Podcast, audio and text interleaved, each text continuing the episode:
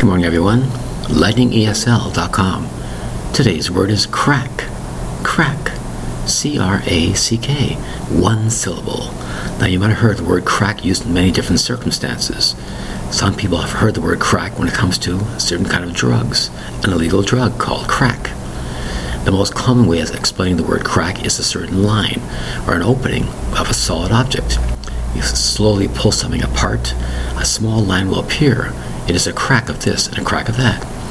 For example, on a windshield of a car driving along, a stone might hit that windshield hard enough, a tiny, tiny crack will appear.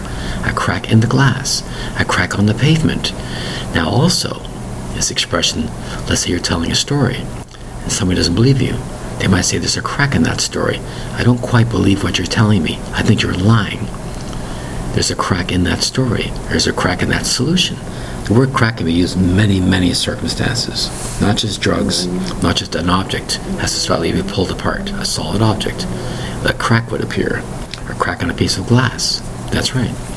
A certain crack is very, very important for a lot of things. Sometimes you might have a crack forcibly put on a vegetable. You make a slight crack with a knife, it would open up and you'd put something inside before cooking it. So crack can be beneficial for cooking.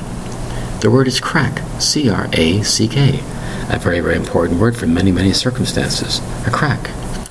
There might be a crack in a case, a mysterious case, a crime was committed.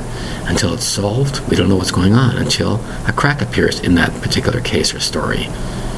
So then the word is crack, C R A C K. One syllable. Thank you very much for your time. Bye bye.